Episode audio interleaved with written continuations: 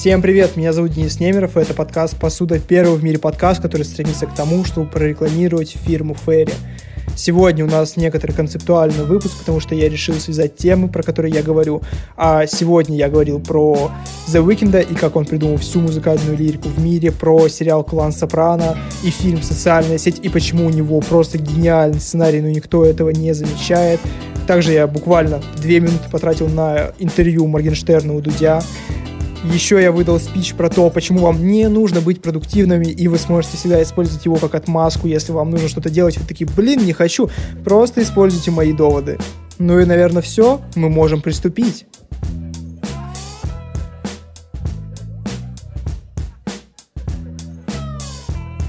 Я решил, что подкасту не хватает некоторой концептуальности, потому что когда меня спрашивают, типа, чем ты занимаешься, я такой, ну, я как бы сижу перед микрофоном и просто говорю свое мнение о разных вещах, при этом не являясь Артемием Лебедевым.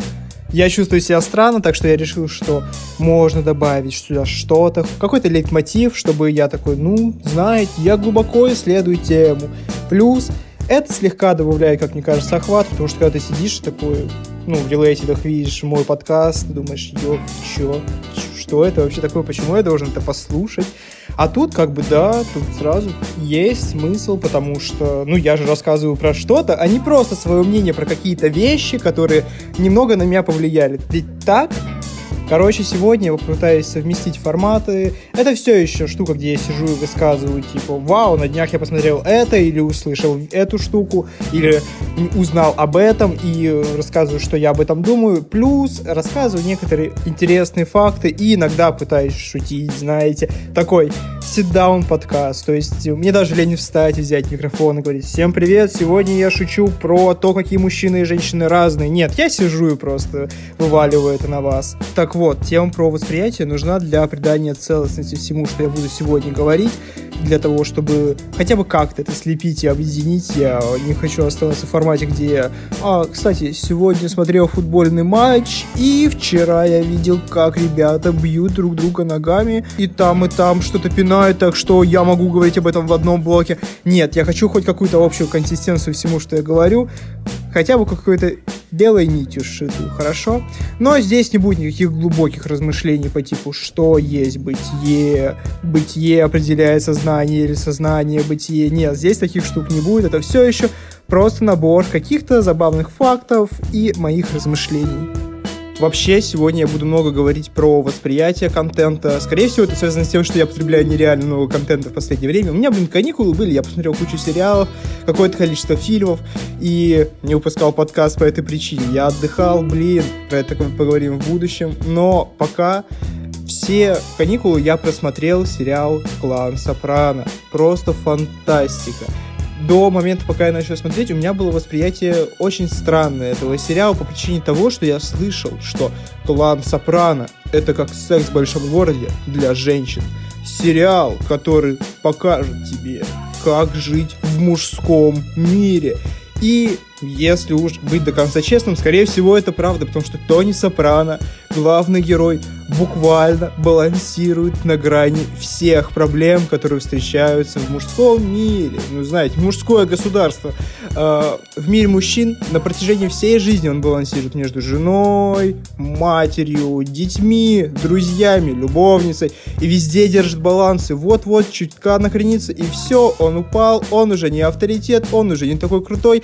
И все это еще в рефлексии мира мафии, но уже в 90-е, когда уже нет никаких правил крестного отца и настоящие бандиты только в фильмах Мартина Скорсезе, то есть это уже рефлексия пост-мафии, когда она как бы вроде где-то существует, но где-то на задворках, все еще вроде как итальянская, но уже больше американская.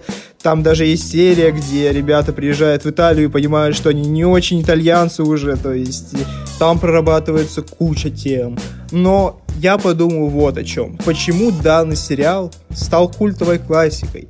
И просматривая сейчас, я, конечно, понимаю, что да, возможно, это тот самый сериал, который отменил эмбарго на насилие, обнаженку, наркотики, все эти взрослые темы. Хотя, если быть честным, следующий шаг по градус накала был сериал «Игра престолов», где все то же самое, только возведенное в куб. У вас есть обнаженка, а у нас будет инцест. У вас есть насилие, а у нас будет расчлененка. Вот так вот, то есть они повышали ставки в один момент. Как мне кажется, такое повышение ставок привело к тому, что нас не удивляет насилие на экране. То есть вы смотрели последний сезон «Пацанов», там абсолютный ужас в плане расчлененки. То есть покажи такое своей бабушке, она скажет, стоп, что, как вы это смотрите? Но мы сидим такие, да, в принципе, прикольно, да, нормальная тема. То есть нас это уже не удивляет так, как раньше, потому что я помню э, восторг, который вызывала «Игра престолов», когда только шла где-то сезон третий или четвертый, все говорили, вау, это такой сериал, он крышесносный, там есть столько все. Я не буду говорить, что там есть, но ты только представь, любой герой может умереть. Сейчас вещь о том, что герой может умереть, нас уже не будоражит, нам кажется, ну да, так и должно быть, нет. Так ведь работает драматургия. Но тем не менее, возвращаясь к клану Сопрано, это был прорывной сериал именно по причине того, что он первым сделал шаг на этом поприще. И размышляя о сериале, я подумал, почему же именно он стал культовым. Я, конечно, понимаю, что да, он просто великолепен в своей сути, в своей съемке и в том, насколько у него одновременно изящный и простой киноязык. То есть ты понимаешь, что думают герои по одному взгляду или по одному наезду камеры, или наоборот, э, когда камера берет общий план, ты понимаешь, да, вот здесь его дом. Все эти вещи. Но я подумал, почему именно он стал культовым? В чем та самая суть? И если проводить аналогии, мне кажется, что клан Сопрано работает по той же схеме, что Breaking Bad. То есть это сериал, который зацепляет людей за 30. А если сериал смог зацепить людей за 30, которые обычно не смотрят вот такие вот потоковые сериалы, все, добро пожаловать. Ты в мире успеха и абсолютного кайпа. Просто посмотрите, у нас не так много контента, который рефлексирует кризис именно среднего возраста кризис пограничного возраста, пожалуйста, куча сериалов про подростков, которые не знают, чего они хотят от жизни. Но вот кризис уже взрослого, состоявшегося человека, который чего-то добился, у него уже есть бэкграунд за плечами. Это реально сложная тема, которая не очень рефлексируется в масс-медиа сейчас. И ты смотришь и понимаешь, что э, именно это может привлечь взрослых людей, которые также находятся в постоянном балансе, то есть за столько лет у них накопилось столько всякого дерьма, и если сейчас дать слабину, то все повалится. Это огромный карточный домик. И они сидят и смотрят такие, да, я не одинок с этим дерьмом. Также меня в какой-то мере будоражит твит Феликса Бондарева, который очень любит клан Сопрано, как я понял. С его подачки, на самом деле, я и посмотрел, потому что у меня был первый заход, я посмотрел три серии и бросил их где-то год назад. Но потом я увидел серию твитов от Максима Тесли и Феликса Бондарева, подумал, ладно. Твит заключался в том, что я посмотрел клан Сопрано три раза, и первый раз 18 лет, и подумал, что я все понял, потом 20 и понял то, что я не понял тогда, и сейчас 30, и вау, это абсолютно новый уровень восприятия. Возможно, сейчас я сижу и такой, да, кризис Тони Сопрано прикольно, но это не про меня, я крутой подросток, мне не до этого. А потом я посмотрю и такой, да, я абсолютно буквально Тони Сопрано, у меня есть это же дерьмо. Надеюсь, надеюсь вырасти до уровня Тони Сопрано, если быть честным. Я надеюсь, что искренне успею закрыть два гештальта до того, как мне будет 18 лет. Это сериал «Клан Сопрано», который учит тебя жить в мужском мире, как настоящего мужчину. И «Секс в большом городе», который учит тебя смотреть на мир глазами женщины. Ну и еще понимать те самые тиктоки, где если настоящей любви не существует, то как объяснить мою любовь к алкоголю? Секс в зависимом городе, понимаете?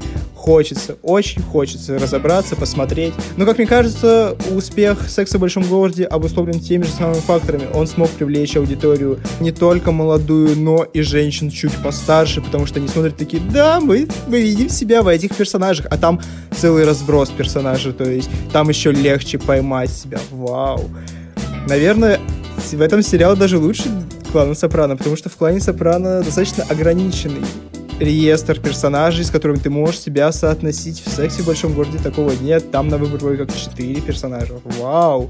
Для каждого Ну и, кстати, небольшой заход под конец блока. Я слушаю подкаст по эпизодный клан, где рассказывается про основы сценарного дела. И там недавно, в последнем выпуске, была проброшена интересная мысль о том, что большинство рекламной кампании всегда направлено на женщин, которые являются большинстве случаев инициаторами похода в кино. То есть э, вся рекламная кампания всегда направлена на то, чтобы женщина увидела какой-то плакат, такая, блин, я бы сходила на это со своей семьей.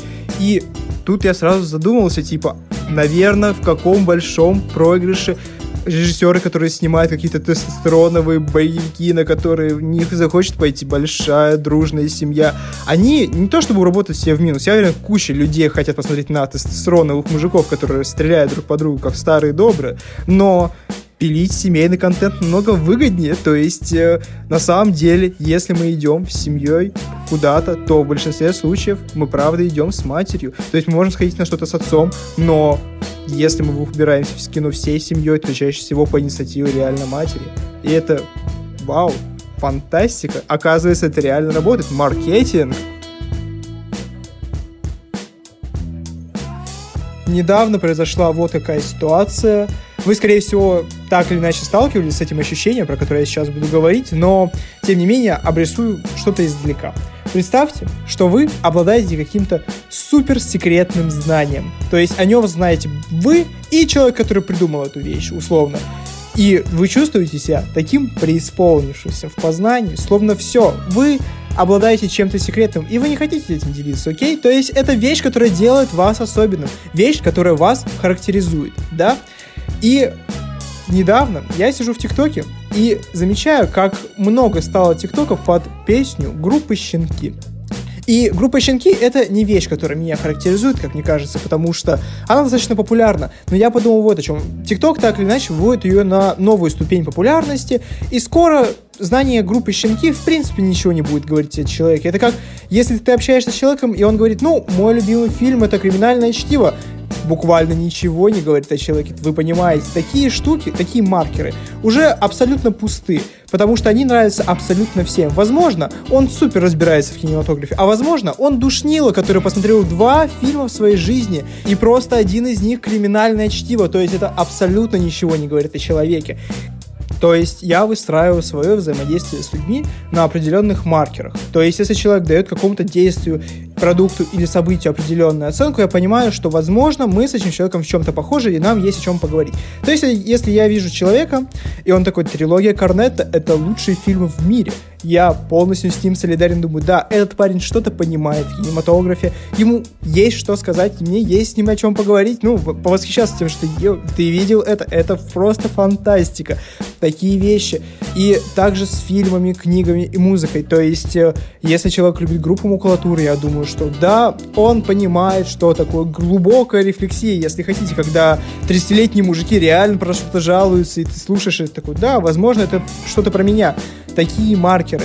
Но когда такие вещи начинают популяризироваться, моя система слегка ломается. То есть я теряю один маркер, который я очень долго выстраивал для себя. Рисовал образ, выстраивал для себя в голове штуки типа так, это однозначно хорошо, и если это нравится другому человеку, возможно, с большой долей вероятности я могу сказать, что он нормальный парень. Но популяризация некоторых вещей просто напрочь их ломает и приводит к тому, что я становлюсь, как мне кажется, немного авторитарен в плане информации. То есть у меня бывает западло поделиться с кем-то музыкальным исполнителем или крутой книгой, потому что нет, я нашел это путем долгих поисков и становления моей личности, серчинга в интернете я добился этого. Я не хочу приносить это тебе на блюдечке с голубой каемочкой. Найди сам. Как-то так это работает в моей голове. И я понимаю, что это, возможно, очень вредная штука. Очень неправильно. Словно я забрал себе все игрушки в детском саду и сижу и такой, да, они мои. Это неправильно в информационную эру, когда ты хранишь информацию у себя, ты намеренно делаешь мир хуже. И мы должны прийти к тому, что мы все должны владеть одинаковой информацией, выбирать из нее что-то нам нужное, но мне кажется, тут есть что-то первобытное, словно ты сидишь в каком-то замке, ты тайный советник короля, и такой, у меня есть некоторая информация, послушай вот эту группу. Да, она классная. Вот так. Но, между прочим, все, что я сейчас здесь сказал, никак не относится к данному подкасту. Делитесь им с кем хотите, с мамой, с папой, с бабушкой, с дедушкой, с абсолютно каждым одноклассником. Скажите каждому послушать этот подкаст, потому что, ну, нет, я не что-то особенное, я не определяю вас как человека, я просто сижу и говорю тут, а мне нужно, чтобы много людей, возможно, это услышало. Не знаю, хотите расскажите, хотите нет, такая дело. Если вам не понравилось, не рассказывайте об этом никому, потому что лучшее, лучшее, что вы можете сделать для вещи, которые вам не нравятся, это заигнорировать ее, потому что если вы игнорируете, то все, я просто расстроюсь и перестану это записывать. Кстати, насколько я знаю, э, большинство подкастов заканчивается на первых пяти выпусках. То есть, если ты перешагнул планку в пять выпусков, все, ты можешь сказать, что ты стабильно выпускаешь подкасты. И я пока медленно, но уверенно к этому двигаюсь. Очень медленно, как вы можете заметить.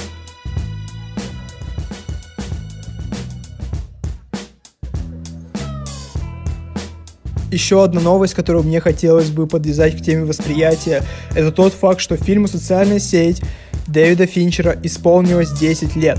И прикол восприятия этого фильма заключается в том, что когда вы выходите из зала, вы выходите такие, ну да, это было прикольно, но я все еще не понимаю, почему это любимый фильм Квентина Тарантино за последние 10 лет, почему у этого фильма там 9 из 10 на IMDb, и почему все кинокритики в мире просто кипятком ссутся от самого факта существования этого фильма. И сейчас в Блиц формате я хотел бы описать, почему так. То есть я очень долгое время сам не понимал, и тут ему исполнилось 10 лет, и я углубился в тему, посидел, почитал, и понял, что вау, оказывается, реально от этого фильма нужно ссаться кипятком. И причина, как минимум, одна. Аарон Серкин. Если вам эта фамилия ничего не говорит, не бойтесь. Но просто понимайте, что это условно Квентин Тарантино от мира сценаристов. То есть человек, который пишет самый офигенный сценарий прямо сейчас, и он с нами, и он жив. И все его сценарии заключаются в том, что умные люди делают умные вещи против других умных людей. Просто фантастика. Так вот, величие фильма «Социальная сеть» в том, что он как каркас сценария не должен работать.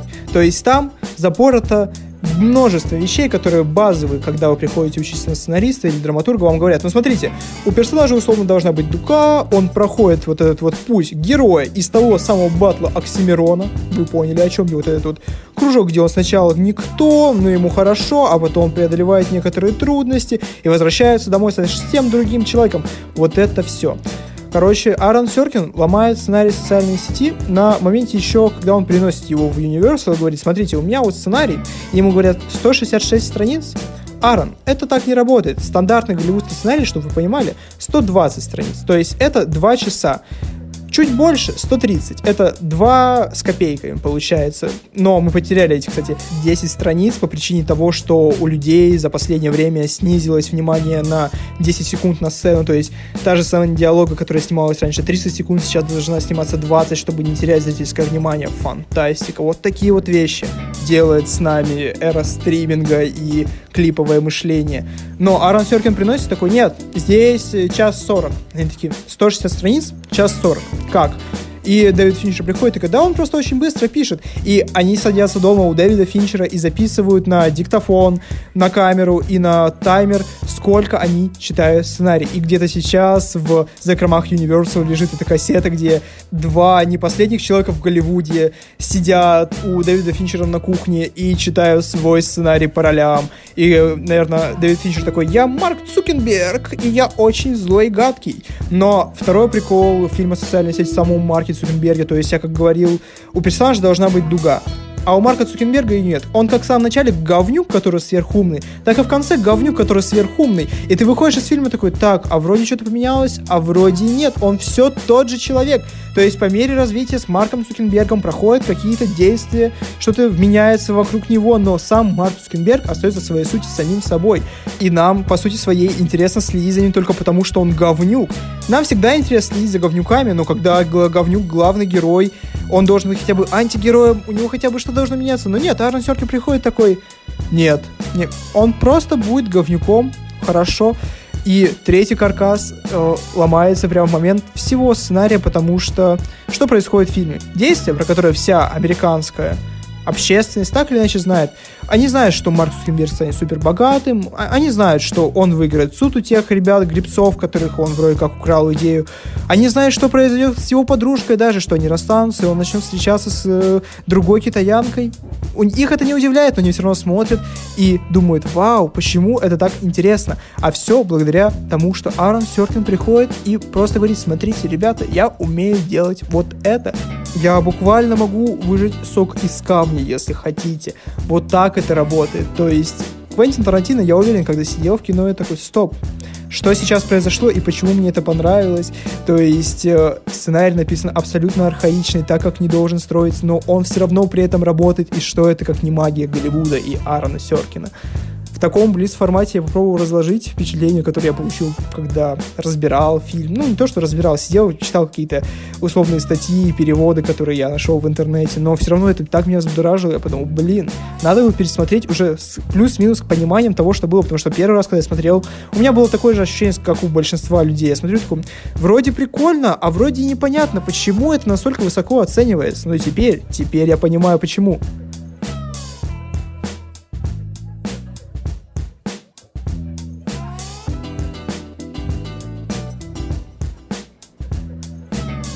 Возвращаясь к теме, про которую я говорю в начале выпуска, у меня за эти каникулы супер поменялось отношение к продуктивности. То есть э, я в этом году сдаю ЕГЭ. И продуктивность — это единственный вариант, мне, как кажется, выжить. То есть, в конце концов, к маю я выхожу и такой, так, ну, вроде как, это был не совсем ад, наверное, да.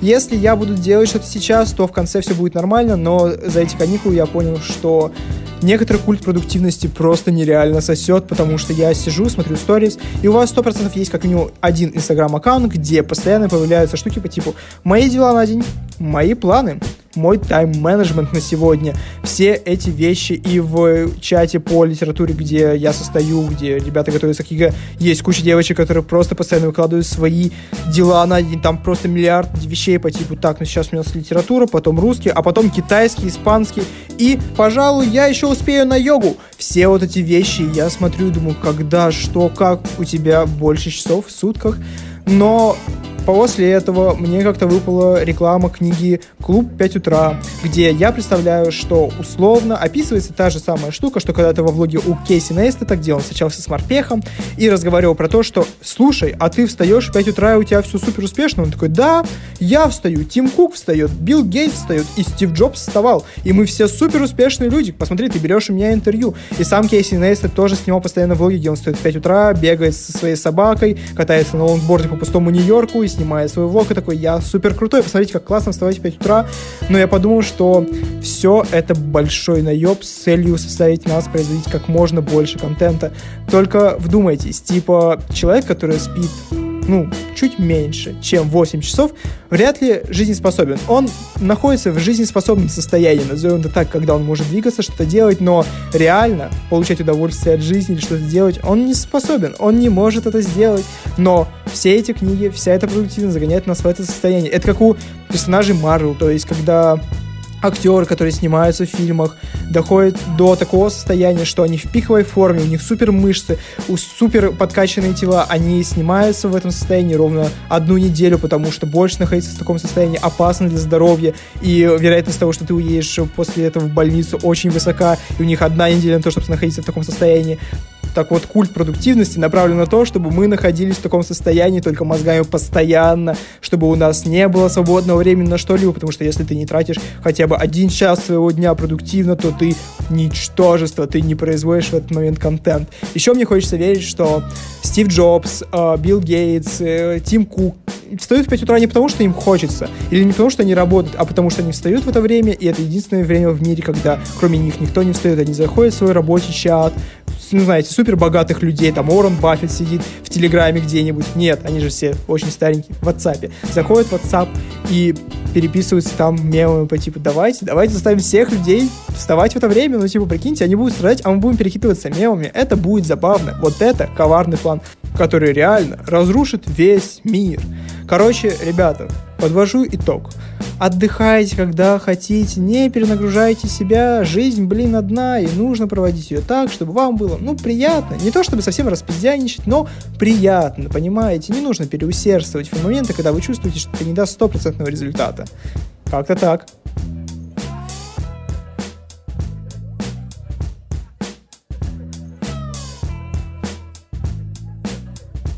И раз уж мы поговорили про кино, было бы странно обойти музыку, потому что, как мне кажется, это две самых больших сферы, которые так или иначе оказывают влияние на существующую действительность, то, как ты ее воспринимаешь.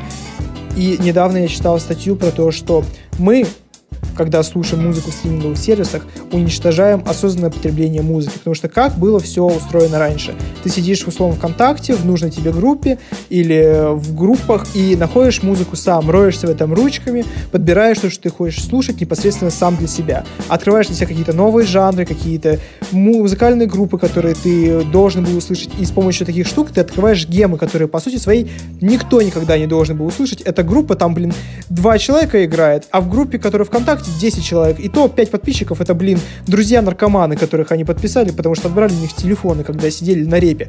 Вот такие вот группы ты открываешь для себя и слушаешь, такой, вау, это настоящие гении ребята. И потом через 10 лет они взрывают, и ты такой, да, я слушал их с самых низов.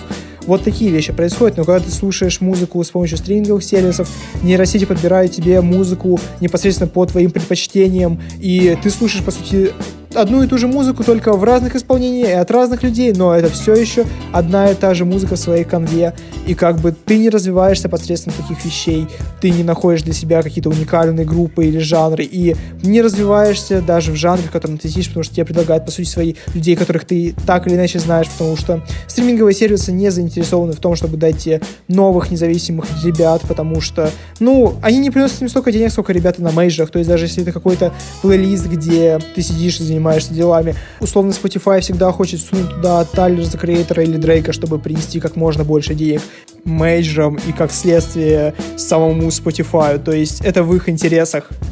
И еще один прикол про музыку на затравочку под конец. Э, недавно я понял, что The Weeknd придумал всю музыкальную лирику в мире про любовь.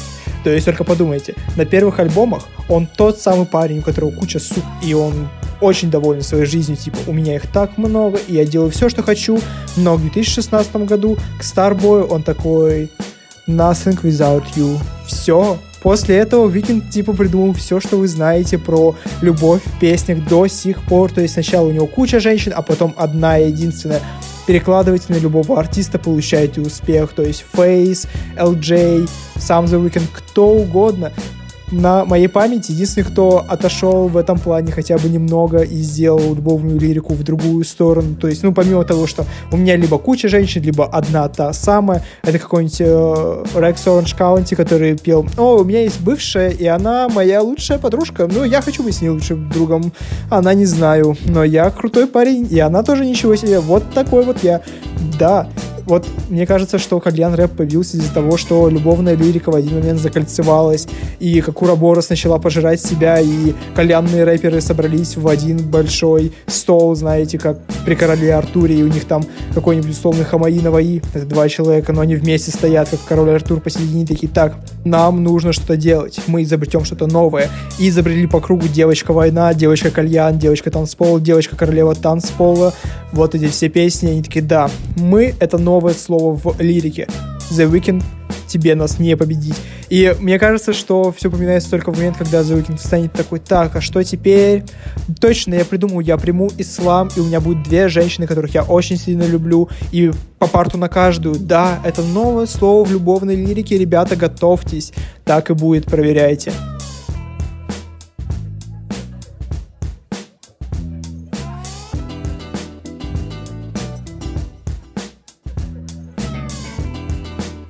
Так, но я решил, что не стоит нарушать традиции и все-таки обсудить интервью, которое выходило у Юрия Дудя на канале на этой неделе.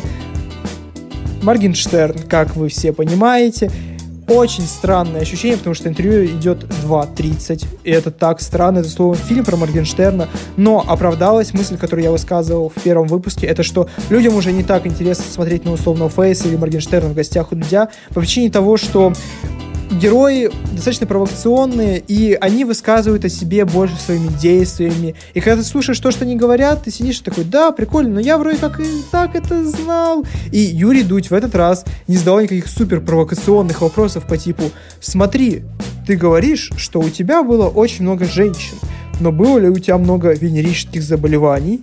И держит свой телефон, типа, нет, таких вопросов не было. И, в принципе, все, что сказал Моргенштерн в этом интервью, так или иначе я уже знал до этого. То есть я не то чтобы слежу за Моргенштерном, но я знаю определенные факты, что он делает, кто он. И я не узнал ничего нового. А интервью идет 2.30, и это очень много. То есть за это время должна была проскочить какая-то интересная вещь, но она проскочила, возможно, в начале, когда был разговор про, а у тебя есть feat с Лил Пампом? Он такой, ну, возможно, есть, я еще не знаю, я же такой, знаете, дупельгангер. Я до конца вам ничего не скажу. Но все, на этом точка интереса заканчивается. Это какая, пятая минута интервью? Она не вытягивает все, что он говорил, и не оправдывает этот просмотр.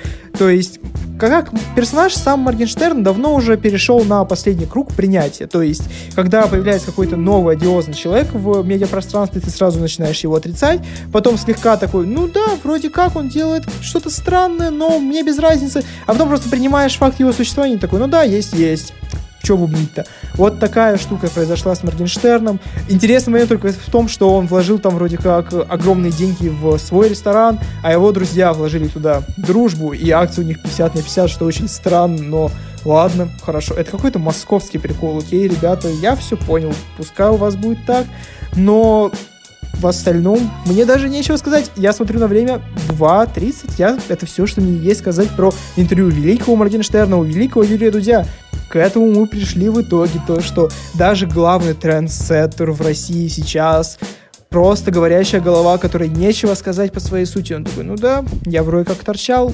все. Вот такой вот разговор. Момент, где они тягают штангу, был самым интересным моментом за всю интервью. С большой долей вероятности. Как-то так.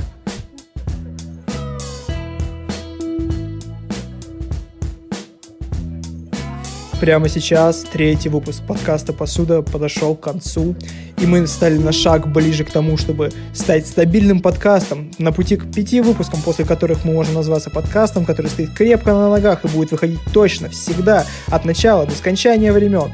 Собственно, если вам понравилось то, что вы здесь услышали и вы дослушали до этого момента, вы можете подписаться на мою группу ВКонтакте, подписаться на меня в Инстаграме, поставить мне 5 звезд или лайк в приложениях, где вы слушаете.